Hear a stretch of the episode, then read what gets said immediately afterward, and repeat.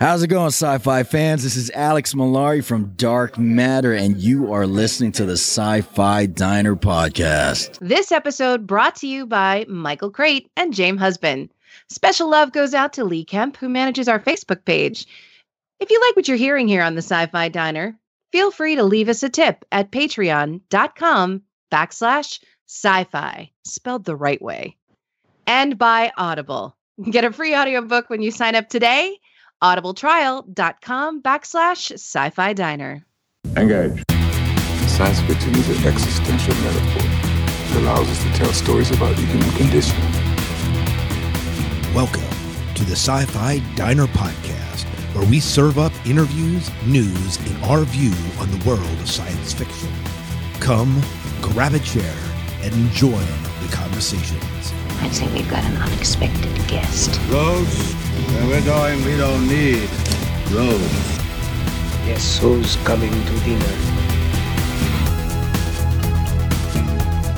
Welcome to the Sci-Fi Diner Podcast. I'm one of your hosts, Scott Herzog. Good evening, I'm Miles P. McLaughlin. And I am Dave Sellers. You are Dave Sellers. Last I checked. And Miles, it's good to be back with you guys, chatting here about sci-fi. And the world may have ground to a halt, but sci-fi has not, thankfully. And we have the Sci-Fi Diner is still open. Yeah, the Sci-Fi Diner is still open. We are defying all laws and edicts by governors and presidents. We are still open. Not that we advocate you physically doing that, but virtually we can do that.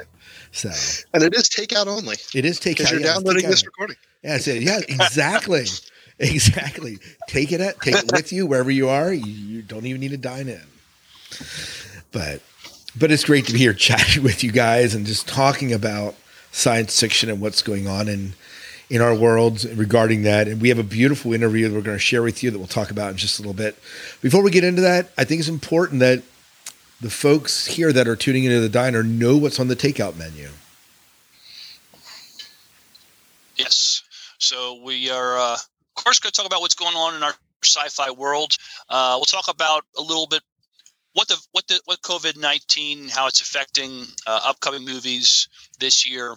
And the bulk of our conversation, we're going to talk about the last two episodes of Picard.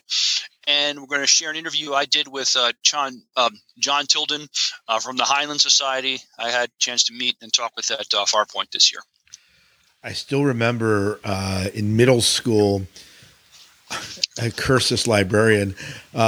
In my middle school at CV, this one librarian handed me a book and said, "I think you'll like this." And she handed me the first science fiction book I remember reading.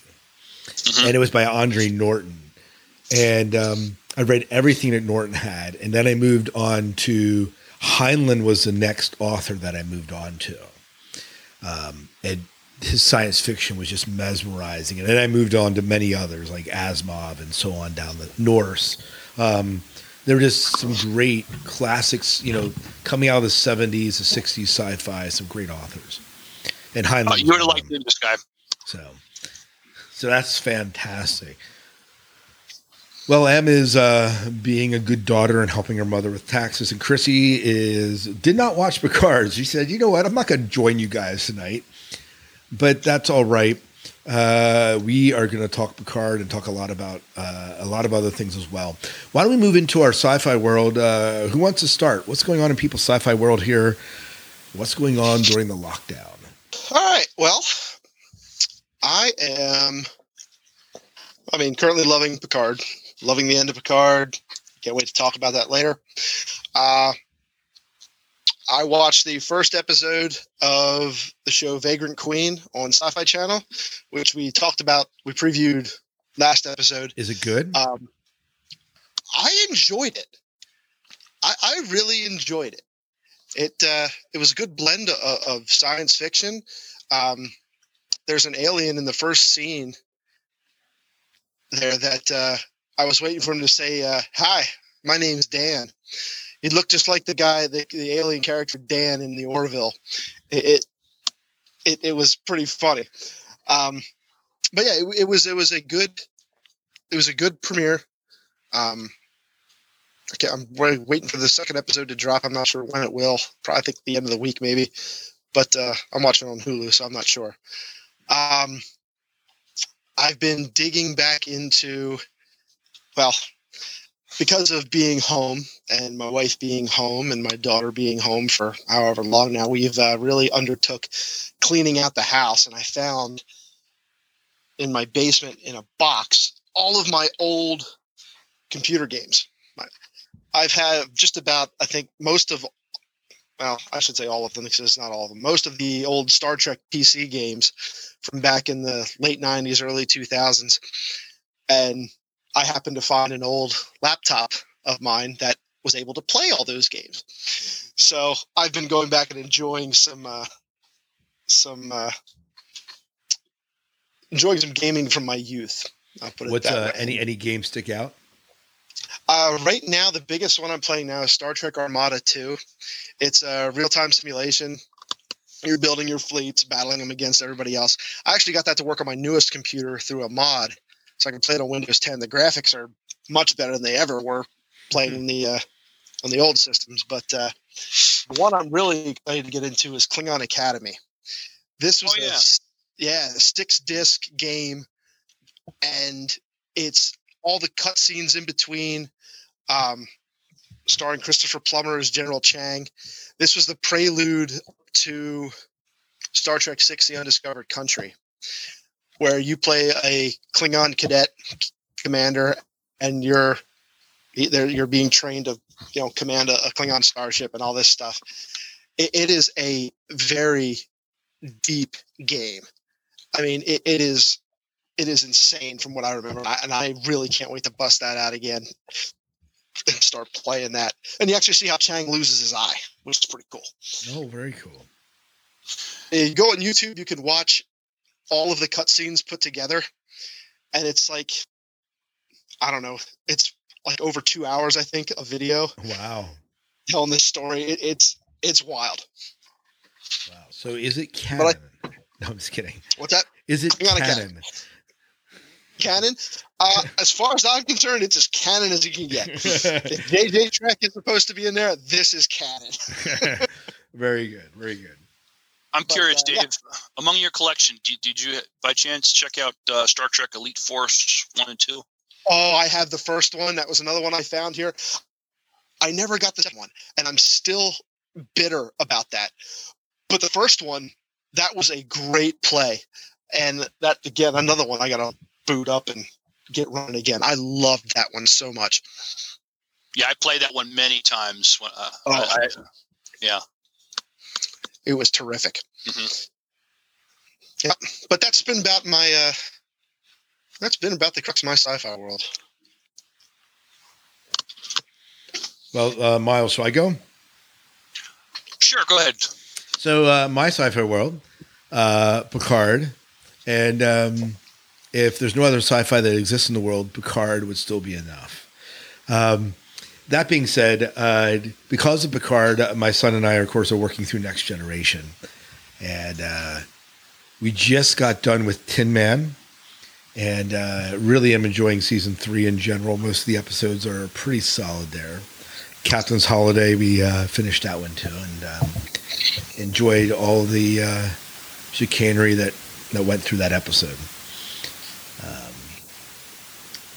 Also enjoyed the one where they were abducted and you got to see like an imposter, John Luke, and them working their way, through things. So those were all good episodes. So, you guys there? Cool. Yeah. Yeah, I'm still here. Oh yeah. So really Kiefer and I have really been enjoying it. We've we're almost at the end of Season 3, and so looking forward to that as we kind of creep up on that.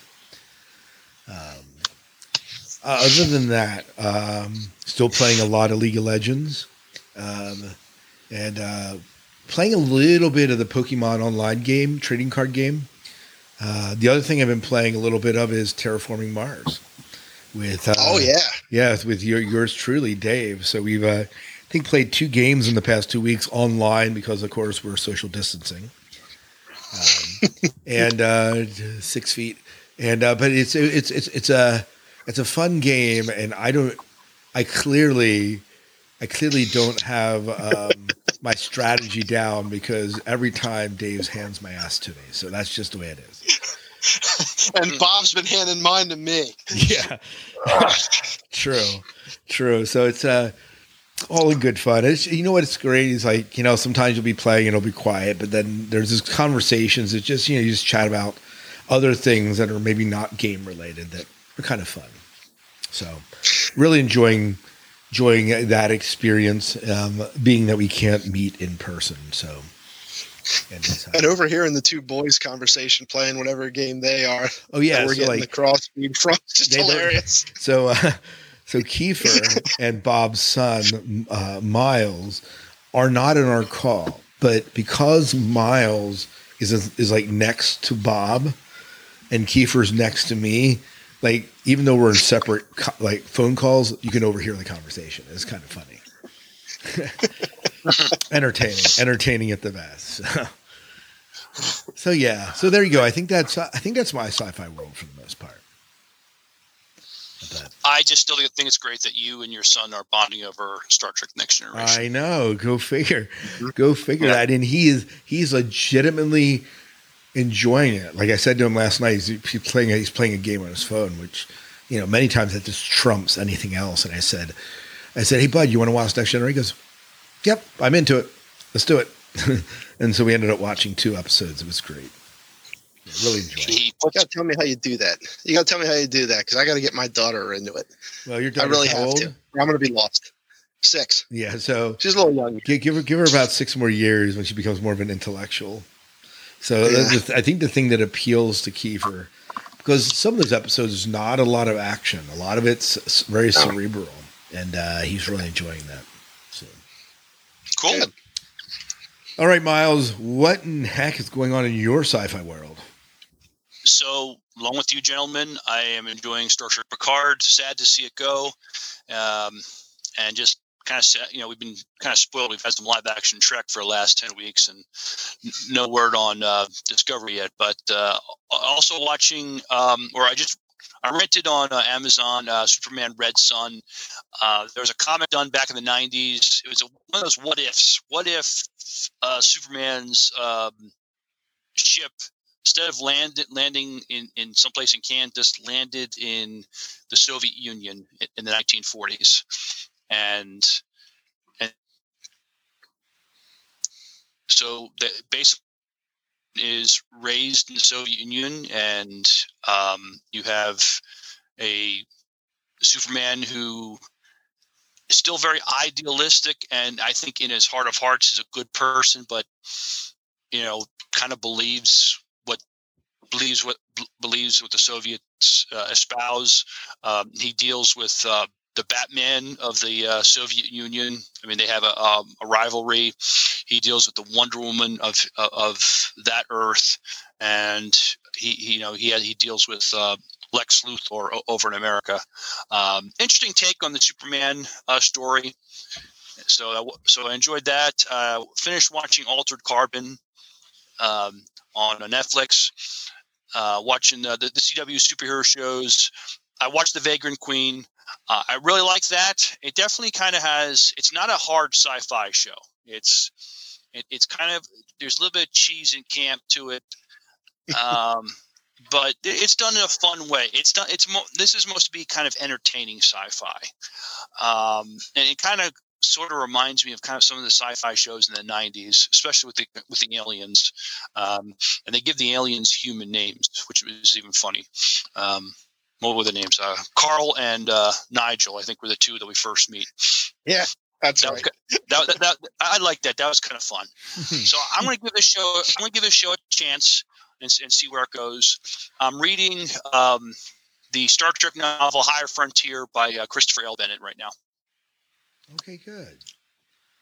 Good. We run into Bennett at many of the cons, right? Chris Bennett comes. So. Yeah, he comes. He's become the shore leave. Since you and I have been going. Yeah. And he writes a lot of Star Trek time travel novels that I really enjoy. Okay, yeah. He and Shore Leave, as far as we know, is still on, right? That has not been postponed. That has not been postponed or canceled. Hopefully hopefully that won't change. Hopefully we have something to look forward to in the next few months. Very good. Well, it sounds like we are in a we're definitely getting some good sci-fi in, and there's obviously plenty out there.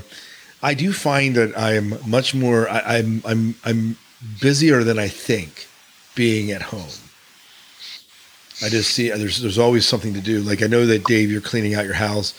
You know, it's on the nicer days I'm outside doing yard work. It's a change of pace for us, but mm-hmm. So, not that I wouldn't rather be at work. I would rather be, doing my thing. But well, Miles, why don't you take us into the next part of our show here? We've had a COVID-19 has impacted our society, in obviously humongous ways, and perhaps one of the lesser ways that not huge when you talk about being able to get food and shelter, but certainly huge in the world of sci-fi. And that is how it's impacted the films that many of us have been looking at and talking about coming out over the upcoming months here. Do you want to kind of lead us into this a little bit? Yeah. So I was just wanted to see some of the things we might be looking forward to later if they will be delayed. And what I know about the Wonder Woman movie, yes, it will be delayed till August 14th. I think, I was looking forward to seeing it, but if the movie theater isn't even open at the time, or if there's a chance for the movie to do better, if they delay it a little bit, it's a good thing. Right. And I think you mentioned, you're right up there, that August is a fantastic time to have people go to the theaters. I mean, the Guardians of the Galaxy was a August open and certainly did very well. So no reason why that month itself is bad for movies. Yeah. So that's a smart business decision at this time to do that. But there's other, I'm not familiar with this one, New Mutants. I'm going to have to do some checking for that. But it originally was going to open this week, but now it's not. It's not been planned when it's going to drop. And Black Widow, originally I was going to open May 1st. Same thing. The term is unset, so they haven't set when it's going to air in theaters. Dave, there was a release. Dave, I was going to ask Dave, what are your thoughts? Well, there was 2 days ago or so. There were several articles that I found online saying that Disney was possibly going to be releasing Black Widow and Mulan on digital, and then Disney Plus a month or two later. Now I'm seeing some that are saying they're deciding not to do that. I'm not sure, but from a lot of other movies that we saw, there's been several now that have come, that have been put onto digital, and will soon be coming. Like if it's a Disney one, to Disney Plus right afterward. I know the one animated film of theirs, Onward, which I think was coming into theaters right about the time this was starting to really break, whole COVID-19 thing. That's on digital now, and it's coming to Disney Plus and. I don't know if it's this week or another week or two. I'm not sure, but it's right very shortly. It's coming to there. I don't know. One of the things that I'm thinking, this whole thing's, it's already changing us as a society. Period. One of the things that this may end up doing is changing the way we actually view content like this. If the theater industry is damaged enough economically, there's a chance, and really I don't know if I would mind it so much if it went back to the majority of your movies are released on digital streaming. You can rent it, you can buy it, however you want to do it, and theaters change their format to having very few screens. They change that changes the whole process to almost where you can sit down, have a meal, and watch a film, or something where you're going to go out, you're going to plan a night with a family to go out and watch a big picture. You know, Wonder Woman 1984 might be a great example of that. I mean, the first one was so great. This one doesn't look to be slouching anywhere past that, but we're going to the theater becomes an actual event and not something you do because you're bored on a Saturday afternoon. There's a part of me that kind of hopes it kind of goes that way. Well, you know, and there is something to be said for that. I mean, it would then maybe perhaps weed out some of the fluff movies and movies that the studio might say, well, I'm not sure of its success. Why put as much money into promoting this on the big screen? Let's go straight digital. I don't know. There might be a place for that. And there might be a place too for making the theater a place for an experience again. I mean, we still go. There are definitely movies that you go to the theater because I frankly don't have a 50-foot screen hanging out in my barn, you know. You know, although I could probably, you know, but so just because of that and because of the quality and the sound, and you just don't get that in a home theater system. Right. Right. And certainly there's certainly something to be said for the theater experience. Right. And, you know, I remember when I was a kid, I mean, if we went to the movies, it was a thing. I mean, we okay, 2 weekends from now, Saturday, we're going to the movies, checking the paper for the times, you know, and made a day out of it. And then along came the one local theater down here where they were selling matinee flicks on a Saturday afternoon for $1. You know, then it became, hey, now we can just go to the movies almost whenever. You know, as a teenager, it was great because I'm only spending $1 to go to the movies when I didn't have any other money. But yeah, really bringing it back to that experience again. But we'll see. Yeah, that's that we will. Certainly, if we aren't allowed in the theaters, and you would think if they're, and again, we're talking about movie houses like Disney that are not hurting for money, right? So they don't need to release it early, right? The only reason to do that if somehow they want to, I imagine there's a plan as far as when they release movies and spreading them out, rather than having movies sit on top of each other too long. That might be something to consider. But other than that, they really don't need to release it early except to keep us entertained. Right. And you figure too, you go to a movie. I know for us, if we have a family of 3 of us, you know, I'm looking at $40 to $45 just in tickets for the 3 of us alone.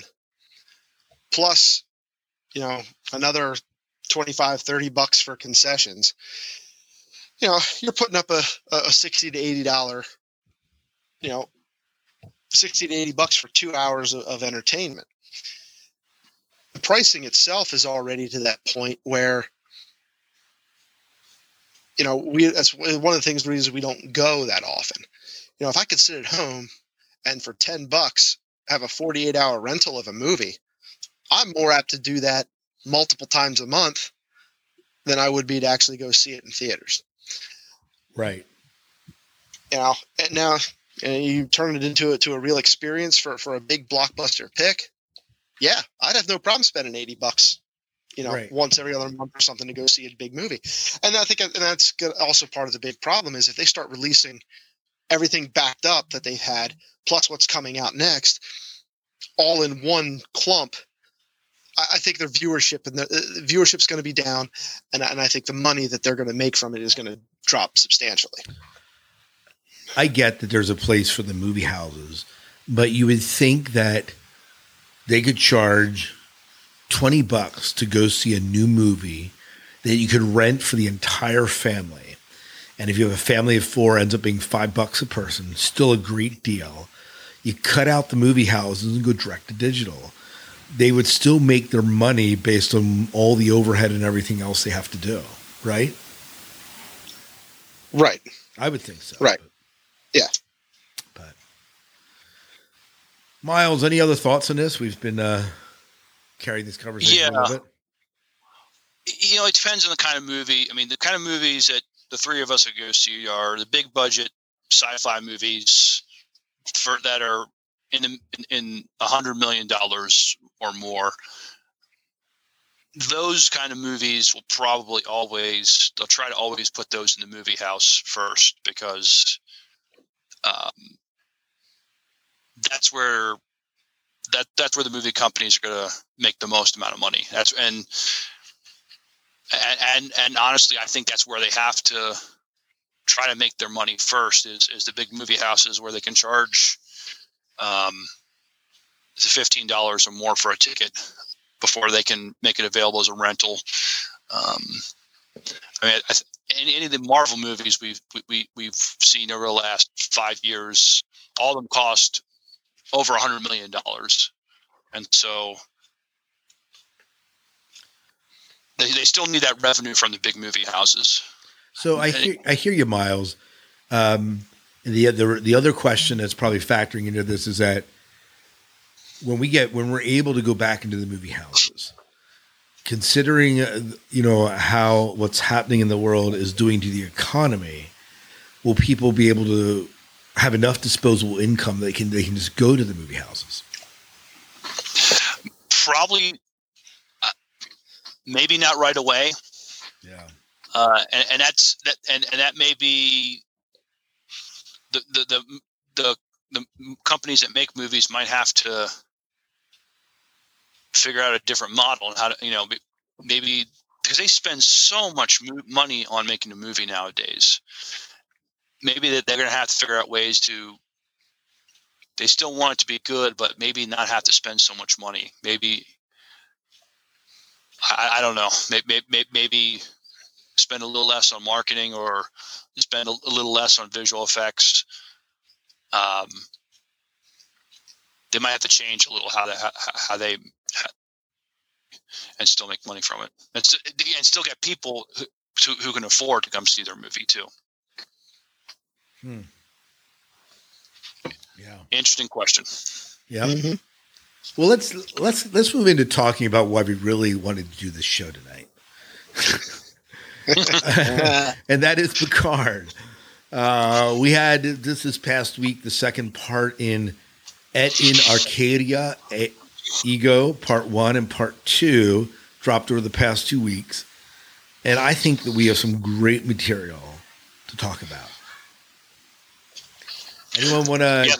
So before we get into the nuts and bolts and the details by why we thought what we did, let's go through and give Picard a rating out of 10. 10 being the highest, 1 being the lowest, and let's just talk about these two episodes together.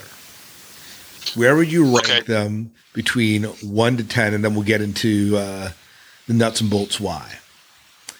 Anyone want to start first? Question: Are we the 1 in 10 rating? Is that for the whole series, or just the finale episode? Okay. Ooh. Okay.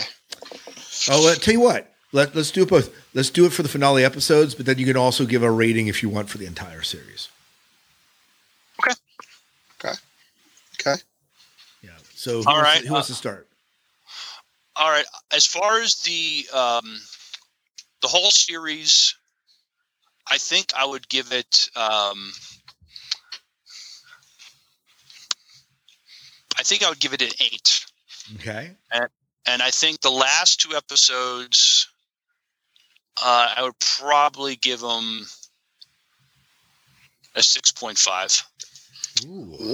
All right. Dave, how about you? Where were you at with the series? Where were you at with the last 2 episodes? Well, last 2 episodes. The last 2 episodes I would give an 8. I would rank the last 2 episodes an 8. The series as a whole, I would give a 7.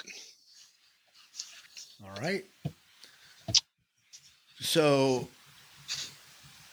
my experience of watching Picard is tempered with the fact that I'm watching Picard with my son. And it is the only series I watched as it was coming out, because I didn't do that with Discovery. And I only ever watched the first season of Discovery. And I didn't watch any other seasons when they were being aired. And I would say that the amount of engagement, I'm going into reasons. I'm going to stop. I'll just kidding. Let me just say this. It's hard not to do. I would say that the series finale to me was a 9. And that I'm waffling between a 9 and a 10 for the whole series.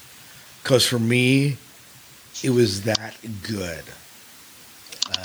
And that engaging.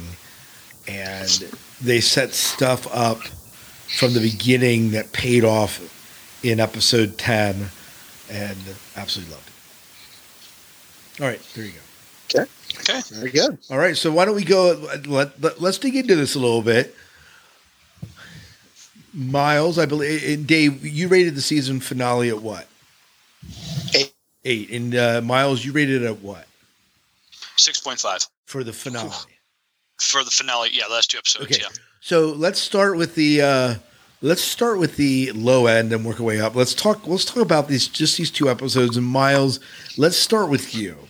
You're getting into the series. You obviously, we sang praise of Picard along the way, but these 2 episodes somehow must have been missing something for you, or didn't go maybe where you were hoping they would go. Tell us a little bit about your thoughts and why the rating 6.5. Because they rushed it too much. They put too much in these 2 episodes that should have been maybe one more episode to accommodate everything. I felt these 2 episodes were rushed. I felt there was,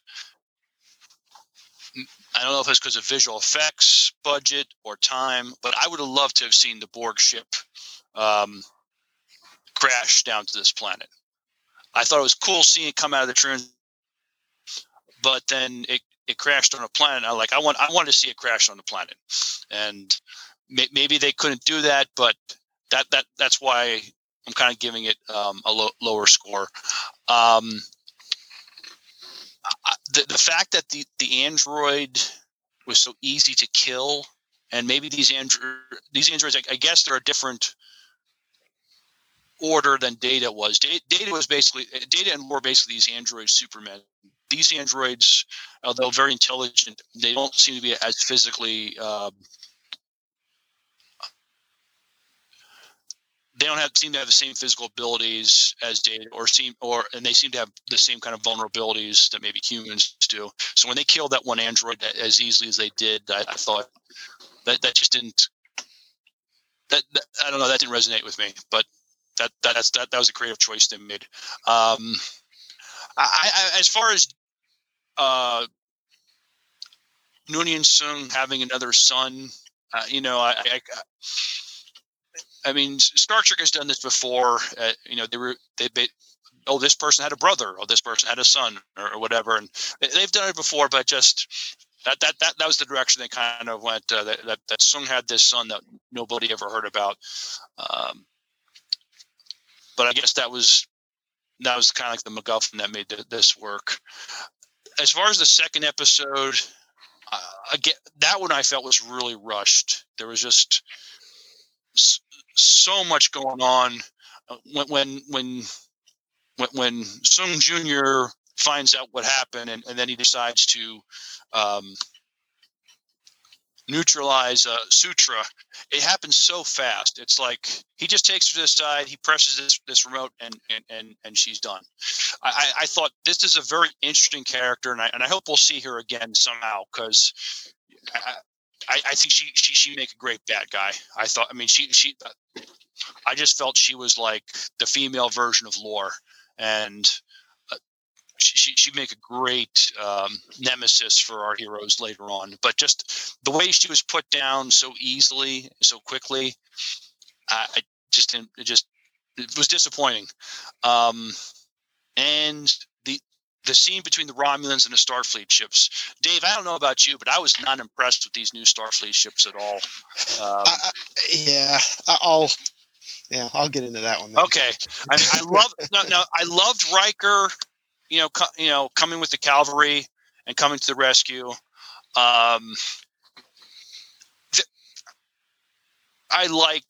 There's a lot of things I did like. It sounds like I'm crapping on these last two episodes. I'm not. It's more about the pacing.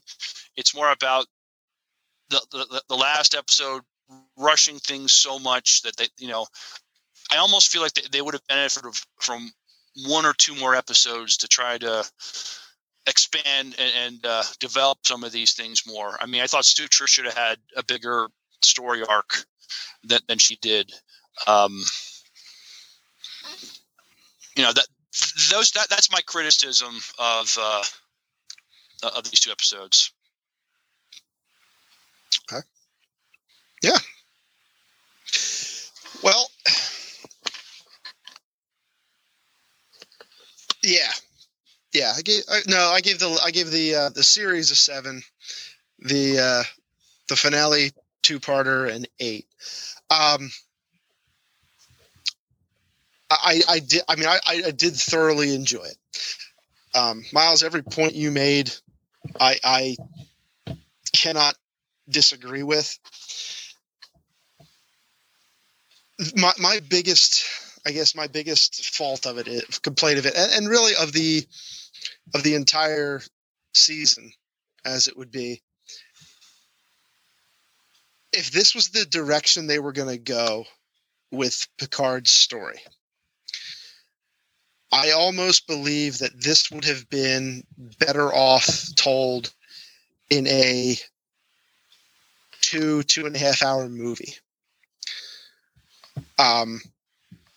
With the finale, with the final end of that movie being very similar to the way this ended, with Picard knowing he's dying, Picard saving Data's protege, his pretty much his essence and the soon creation and its evolution, and Data finally achieving that piece of humanity that he never could, in finally having the sum of his existence completed through his death. I found that that almost brought me to tears. Watching him lying down on that couch, and then just his program ending, and he's gone. I think it would have been better suited, again, like I said, in a movie, with Picard not becoming a clone Picard at the end of it, and leaving him at 90 years old or whatever how old he is, to get that redemption, to serve his friend who sacrificed his life for him 20 years before, to see him pay that debt and his life ending as well, and him dying that as a hero again. Now, I have no idea what that's going to entail for season 2 now. I mean, but I understood going into it that this wasn't going to be Picard the way we knew Picard, commanding a starship, being the quintessential officer and a gentleman. But it had to end in some way, because, as we learned through Data, that our existence does end. And I do think it would have been a lot better if it was in. There were some parts earlier on in the season that were kind of cut out a little bit. Some of those slower moments that were, but not quite as crucial, but put into a feature film and told that story out that way. Yeah. And to Miles, you're thinking about the ships. One of the greatest things about Star Trek for me has always been the ships. I, I I've, I've got books of them here. I've got right now the background that is cycled on my computer screen is a cross section cutaway of the Defiant. You know, one of those cool pictures. I've always loved the ships, and to not see a Starfleet ship really pulled out of it, because the ship's always been a quintessential character, even in the show. The Enterprise was a character. Even in Voyager was a character. The Defiant was a character in the show. And to not have that, it felt something felt missing the whole time. To see him in there, to not get a good look at him, to not really be involved with it, it felt like something was missing. And I don't think there was enough attention paid to that. And yeah, to see the Borg ship do something else other than fly through space for a little bit and then sit on a planet's surface, it kind of felt a little robbed. Yeah. I obviously did not grow up watching Star Trek like you guys have. And I think maybe this comes from a little bit more of an outsider. And even though, as you guys know, I absolutely love Star Trek, I'm not as nitpicky as some fans are. And that's not to say that's not good. I'm just saying that that's the reality for me. And so when I step back and I look at, did I enjoy the ride that Star Trek Picard gave me these past 10 episodes? I would have to end with a hell yes. Because there's no doubt in my mind that I was taken on a great ride. And if I look at it, a ride that from the very first opening sequence, title sequence, was hinted at. The taking apart of Picard and the putting back together of Picard. Beautifully done. And beautifully hinted at, and obviously, you know, set forth with a plan. And... so I love that. And I agree, the last 20 minutes of Picard was perhaps one of the most emotional that I've ever had in a TV show in a long time.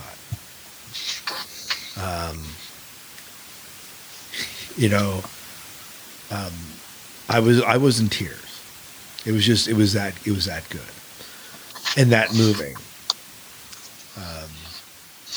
And I didn't give it a second thought that, I didn't see the Borg cube crash. It didn't really bother me. It was just when you saw Picard go up against the Romulan fleet with that only ship, and then with all the holograms, and divert the Romulan attack, that was very Picard. A very Picard thing to do, in my mind. And then when Will Riker shows up, you know, it was one of the most badass moments I've ever seen. And to have the two fleets facing off against each other in this daunting battle that was just absolutely insane. It was incredible. Yes, we didn't get a look at the ships, really. The only ship we really got to know was whatever Rios was driving. And I don't even remember the type. Anyone know the type of ship that is? No, he calls it the La Siriana. So whatever the La Siriana is, you know, that's the only ship we really get to have any sort of definition. And, of course, it's the one that Picard's on. And it was cool to see him commanding it there at the end. It was beautiful. And I mentioned this, Dave. I mentioned this when we were playing Terraforming Mars. There were so many highlights. The comment that the lady scientist, I forget her name, says to him right before the episode ends was very much out of Next Generation. And they even had the Next Generation music playing at the end of that episode. It was beautiful. It was for me, the entire first season of Picard was in general a love letter to Next Generation fans. And that's so that I think I rate it because of that, the 9 out of 10, not because it adheres to, I don't know, the way Star Trek has typically been done.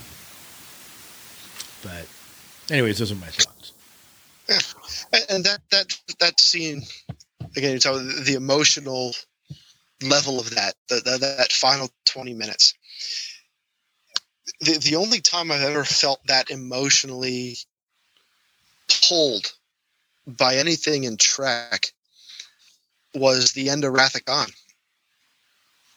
with Kirk and with Spock dying behind the glass. Absolutely. And Kirk there, and they have that moment, and that's one of those things that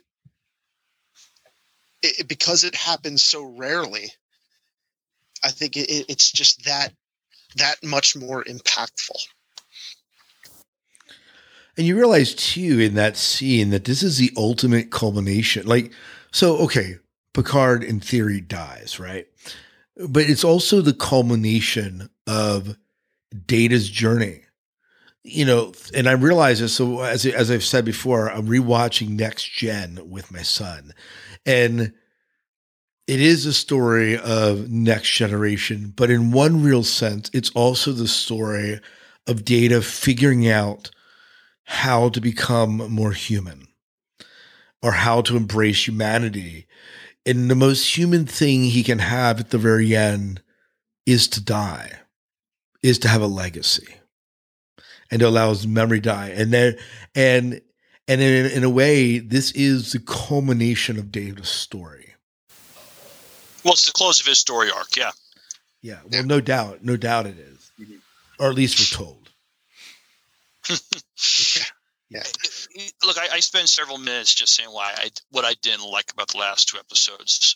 There are stuff in here I liked, and I liked a lot. Okay. I loved in the second episode where 7 of 9, she's pushing, I assume those are XB bodies off this ledge, and then she comes and greets Picard, and they're playing the Voyager music behind her. I got, you know, that hit me in the feels when I heard when I saw that. Talk about 7 of 9, even when she kicks a Romulan girl's butt, it's just absolutely incredible. I love. Oh, you wanted to see her get it so bad. Oh yeah, you know, this Romulan who was, you know, the villain. Yeah, she was easy to hate. Oh yeah. Yeah, that was great too. The scene with Picard and Soji. You know, when Sutra wants to contact these super synthetics to come to their aid, and then basically wipe out all organic life, so synthetic life will be left alone, and so Picard's like, "Oh, okay, so you will become the destroyer, as predicted in these Romulan prophecies. It's becoming a self-fulfilling prophecy," and I you see her kind of struggle with that, but at the same time, you know, she's on the fence when it comes to that, and she says she has no choice in the second episode. And Picard has the great line. He says, "To say you have no choice is a failure of imagination." Oh, I love that line. Great line. Yeah, you can use that with your students. I am. That's coming into the English correction to say that you have no choice is a failure of imagination. Oh, there's lots of good life lesson lines throughout this series. That's why I gave it a 7. I think that it was a great run. I love the character moments with Picard and that he had with his former crewmates. You know, I loved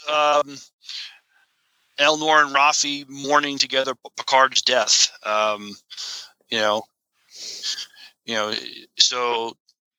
There's a lot to like. I just thought the last two episodes, just the pacing was a little off, and the last one felt a little rushed.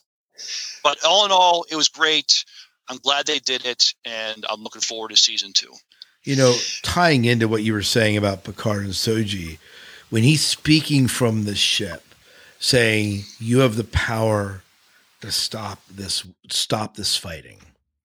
You know, you have the power to choose here. It was that, I mean, it's a perfect Picard speech. I saw Mary Fan say it this way. He goes, I didn't like it. I did not like the episode, but it was absolutely a Picard episode. Like it's the way Star Trek would have ended it, is the way she said it.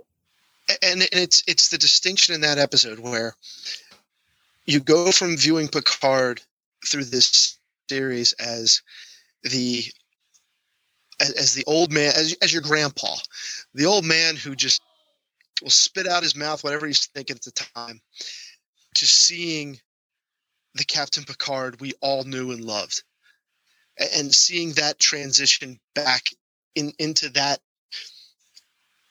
the younger form of his character, with just the principles, the wisdom, the decisiveness. And it was just so, it was just so good.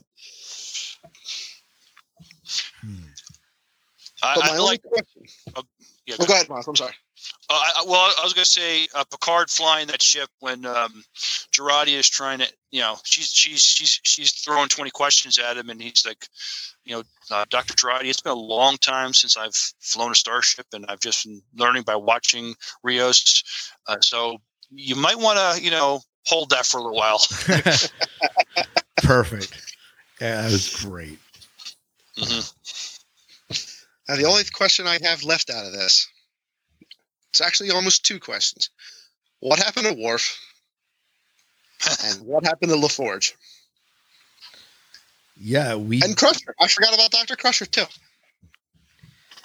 Yeah, well, and those are great questions and those are people that we did not see, you know, come out.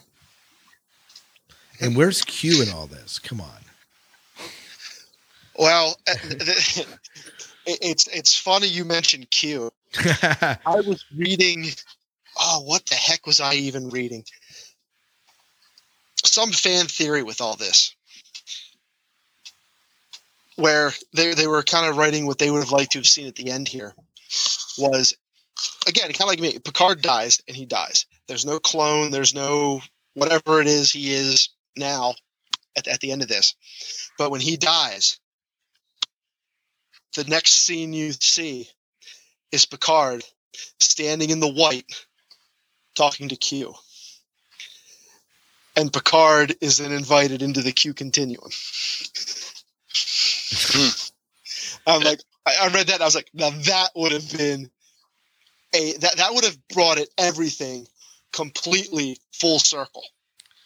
The show began with Q at Farpoint and it ends with Q with Picard at the end. That would have been terrific. And there's still seasons to go. Who knows what's going to happen?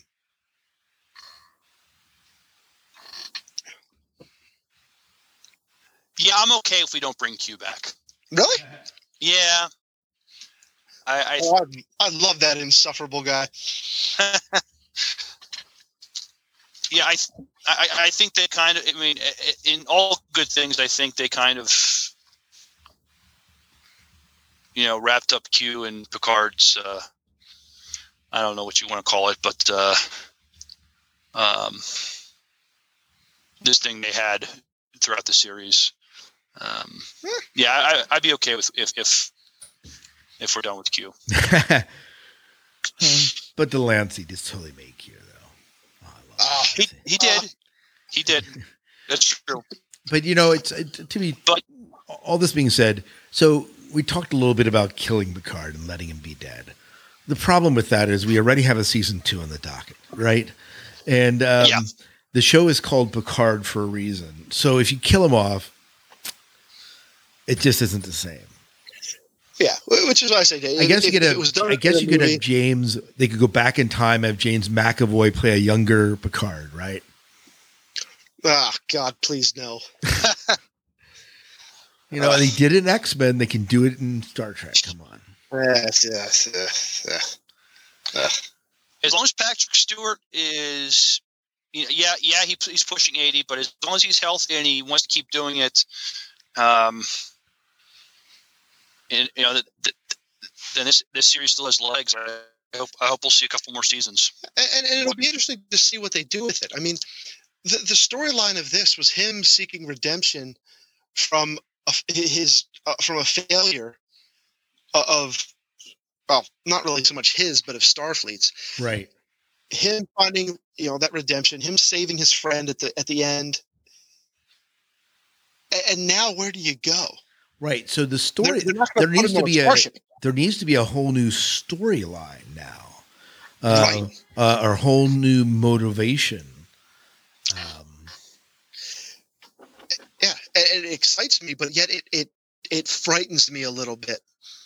Right. Well, I mean, this was also, he was kind of on a journey of personal redemption, but he was also rescuing somebody. He was trying to save Soji. Oh, yeah. There's plenty of other characters, new and ones we've met before that could use rescuing. So it is true.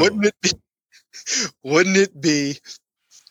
I don't know if this would be horrible or not. And without actually sitting down and looking at the timeline and doing the math in my head with it, what are the odds that, let's say, Picard goes on for 3 seasons. At the end of season 3, you find out, you catch Picard at the end, and he meets up with Michael Burnham. Well, there's some fan theories out there trying to see if there's a way to connect them to. Really? Yeah. Burnham and the crew of the Discovery, when they get thrown how many hundreds of years into the future. Yeah. But they'll end up having to do whatever they're doing is going to have to be in line and canon wise with whatever Discovery is going to be doing. Because I guess I don't know the math off the top of my head, but it's got to be getting pretty close, one would think. Well, Discovery would have to either travel back to the past, or Picard would have to travel to the future, because Discovery traveled 900 plus years from their time period. So they're pretty far ahead then. They're like in the 32nd century, I think. Okay. Yeah. So they're way ahead. Way ahead. Yeah. Yeah. Well, like Deep Space Nine, and like I guess you would say Discovery, this followed a continual story arc. And even though the episodes themselves were could stand alone, and each one had its distinct feel, it obviously was a continued story arc. So whatever they do next season is gonna continue with that. And we did mention, you just mentioned Crusher, you mentioned Worf, you mentioned LaForge. We don't know if they'll come into the next season and what that means. And we certainly have Seven of Nine's band of rebels that she's kind of hinting at. And for God's sake, she's a freaking board queen now. And what can be done with that? Yeah, they've left some loose ends where they could conceivably come up with a spin-off series from this. Dude, one of the best parts is when Seven of Nine gets connected back into the ship. This is absolutely incredible. I'm like, oh crap, stuff's about to go down.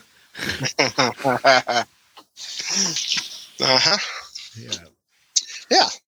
In a very real way, Picard does become Locutus. Not in the Borg sense, but in the mechanical sense. Well, he becomes a synthetic, yeah. Mm-hmm. It'll be interesting. But, it was great to have Star Trek, more, I don't know if I'm finding right. Like with Discovery, we went back 10 years before original series. With the JJ movies, they went back to the original series. It's nice coming back to this.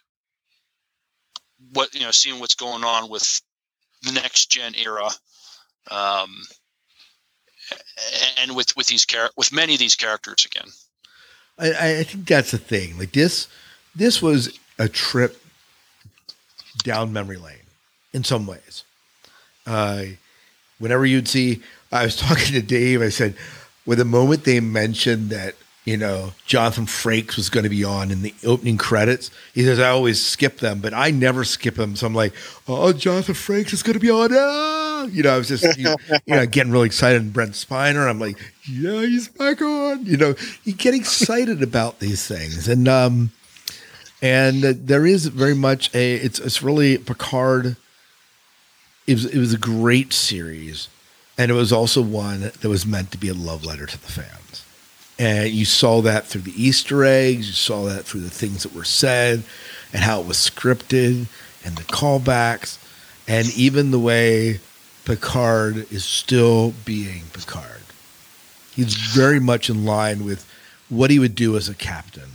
Maybe a little bit less proper, but nonetheless still our Starfleet. Yeah, and if we were only going to get one series out of this, if we were only going to get one season, I would be okay with that, because this was a chance to get for Picard and some of the crew from the Enterprise E to get the send off they deserved that they didn't get in Nemesis. This redeemed Nemesis in my mind. Oh yeah, big time. Yeah, big time. Yeah, and I don't know about you guys or anybody else listening to this, but I am ready. I am wholeheartedly ready for a new series altogether with the Enterprise, 1701F, a new crew, and give me an episodic show. Do you think that'll happen, Dave? I highly doubt it. But I would really, really hope they would.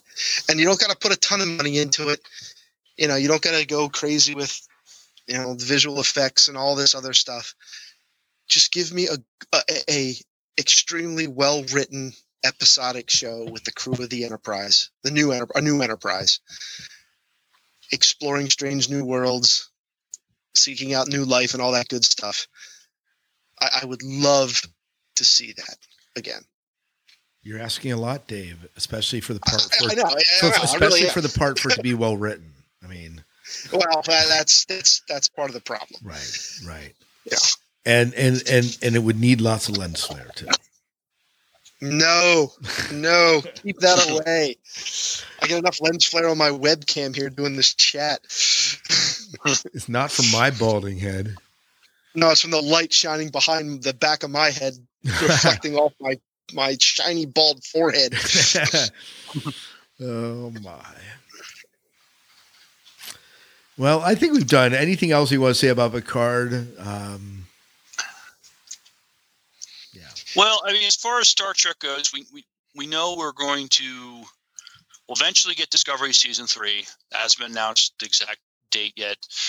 There's the animated series Lower Decks. That's another one that's in the works. There's been talk of Section 31, a series on Section 31, and there's still hope that we're going to get a Captain Pike series. Oh, that would be great. Right. So, I mean, Dave, I like your idea of doing episodic Star Trek with the Enterprise F. You know, maybe not in the next few. You know, maybe 5 years from now. Because CBS, I think CBS wants – they're not done with Star Trek yet. If these other shows do well, I could see that maybe in the future.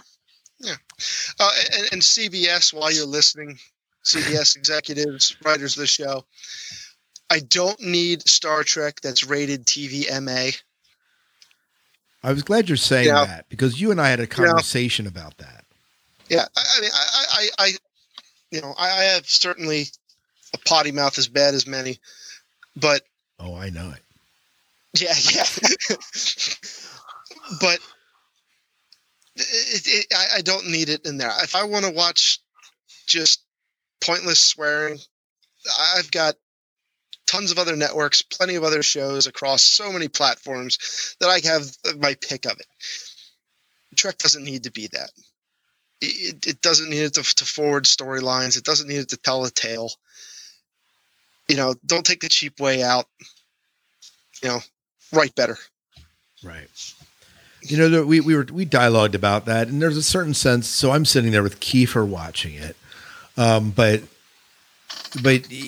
some of the earlier Trek, you could have, you know, pretty young children watching it with you, and it would be fine. Where you may not want that, even in Picard. Yeah.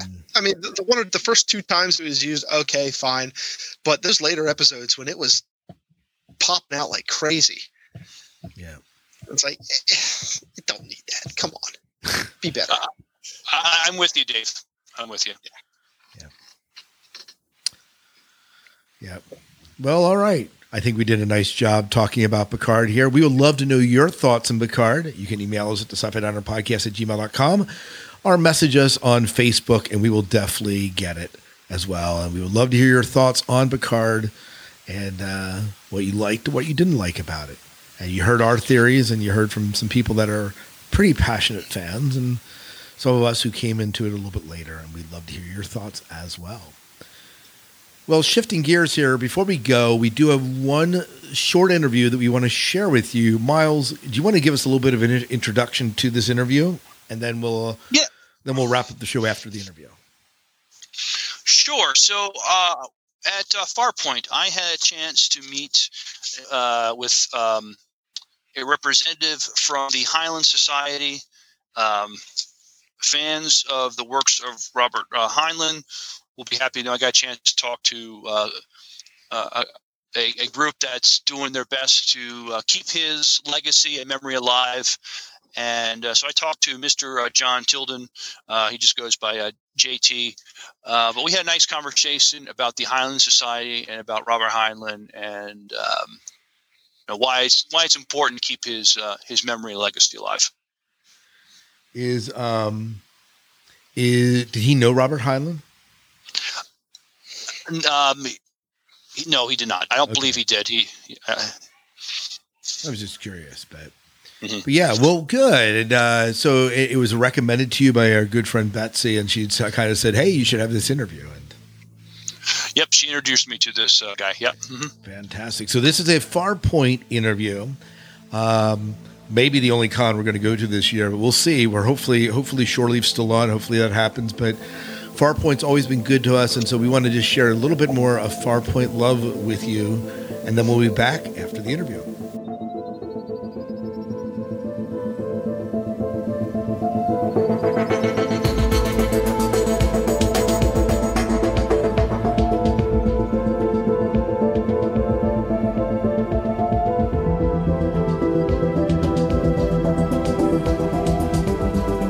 Ladies and gentlemen, we're at Farpoint 2020, and many of you sci-fi fans know and love Robert Heinlein.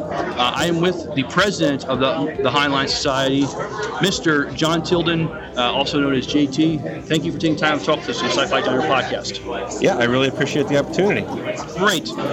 So, for you, what got you into Mr. Heinlein's stories first place? So as a kid, I haunted the library, and I liked the idea of science fiction. It's appropriate being in a Farpoint. I had my sister-in-law was a huge Star Trek fan. Mm-hmm. She got me into science fiction in general. So I just started to read the books that had the little Adam sticker on it in the library. One of those was Heinlein. My first was Farmer in the Sky, and I liked the stuff. I liked Asimov. I liked Clark. All those sorts of things.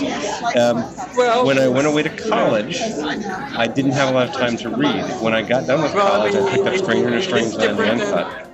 And at that point, I really said, wow, this is really interesting. Let me go talk about it. And I found a group of fans online that talk about Heinlein. That led me to getting involved with the Heinlein Society and actually Mrs. Virginia Heinlein's widow. And ever since then, I've been a volunteer, and I do things like come to conventions and all that. why is it important for you to help keep alive Mr. Heinlein's legacy? So the interesting thing about Robert Heinlein is that he had a very strict code of honor, and what he believed in, he supported to the max. And what he believed in, he was consistent with. So he was interested in politics, he was interested in volunteerism, and he was interested in giving back. And that's what the Heinlein Society, what his widow created, and now what I'm able to help continue through the Heinlein Society. That's what we do. Fantastic. And I guess, he's just letting other, young sci-fi fans know that there's some great, we stand on the shoulders of giants. And yes, it's interesting because one of the things that the Heinlein Society is trying to do is have his novels and stories available to the younger generation. Now, some of the things don't translate very well because we're living in the future from what he said. But the characterizations and the way he crafted the story are relevant to be able to stand on their shoulders. And getting people to know about him, why do I care about a guy that's been dead for 30 years? Because of the way he crafted the story. Would you say there's any his past work that might be speaking to maybe some of the things that are going on in the world right now? Well, so it's interesting when you get four Heinlein fans together, you'll have great arguments and you'll get four different opinions about what his stories mean. I think right now, plenty of people would say we're living in the crazy years.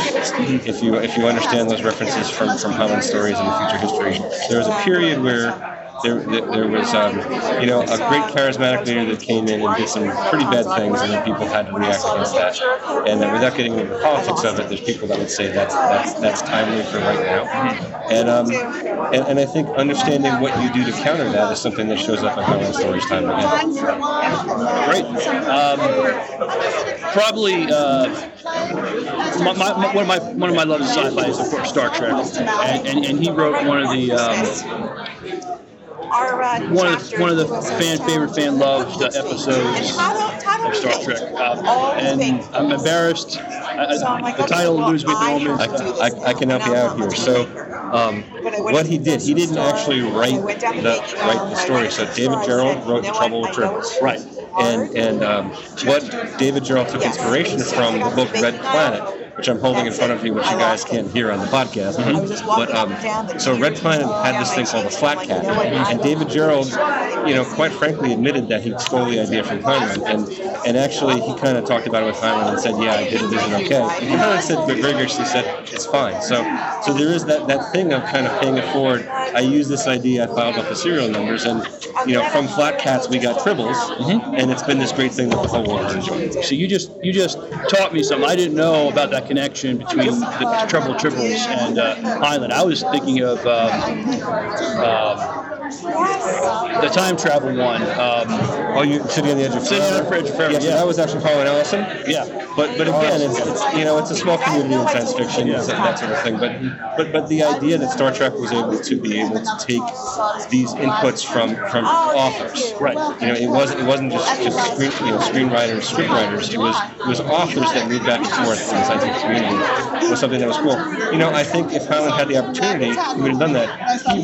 He was a huge input into the screenplay for Destination Moon, which was the seminal first science fiction moon travel story.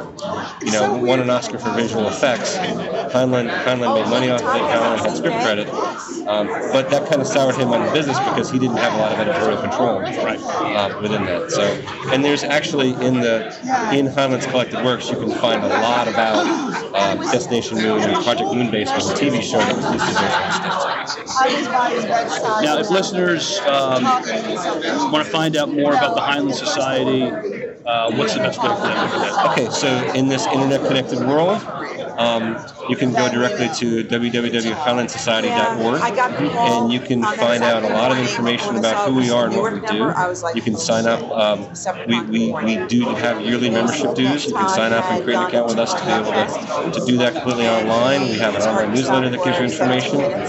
We also support the Heinlein Journal, which is a scholarly publication that talks about Heinlein in terms of an academic sense. All that information is linked through HeinleinSociety.org. It's great. JT, it was a pleasure to speak. Thank you very much for the opportunity.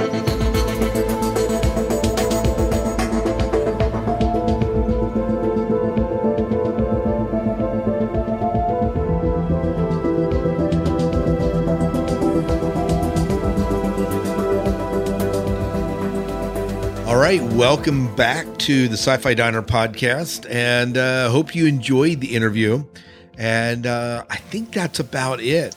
Hey, do I understand something? Our next episode is going to be a very special episode.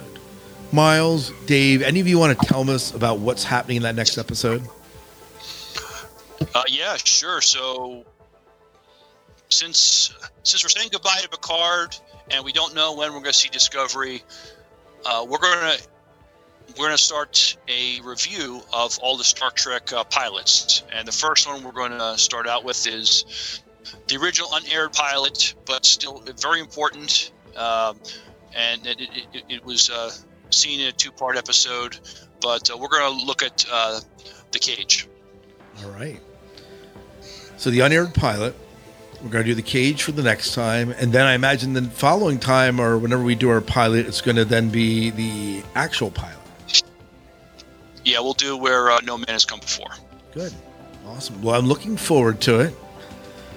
I have never watched The Cage. Oh, you're in for a treat, bro. And I may have watched the original pilot, but I know I've not watched the entire Star Trek original series. I only saw a few episodes, if any. We'll have to change that. Maybe. Right now, Next Gen sucking my blood, so. And I'm okay with that. That's a good thing. It is a very good thing. Well, I think that's about it. Hopefully by next time, we will have Chrissy and Em back with us. And until then, stay safe. Enjoy your takeout from the Sci-Fi Diner. And... I think that about wraps up the show. Anything else that we need to say before we go? Dave, Miles? No, I think we covered it. Sounds good. Yep. You definitely need to cover it in this society. Yes. Yeah. Just cover your mouth and nose when you have. Cough into your elbow. We got that. All right. Well, Miles, take us out of the show. Till next time, good night and good luck. We'll see ya. And go boldly.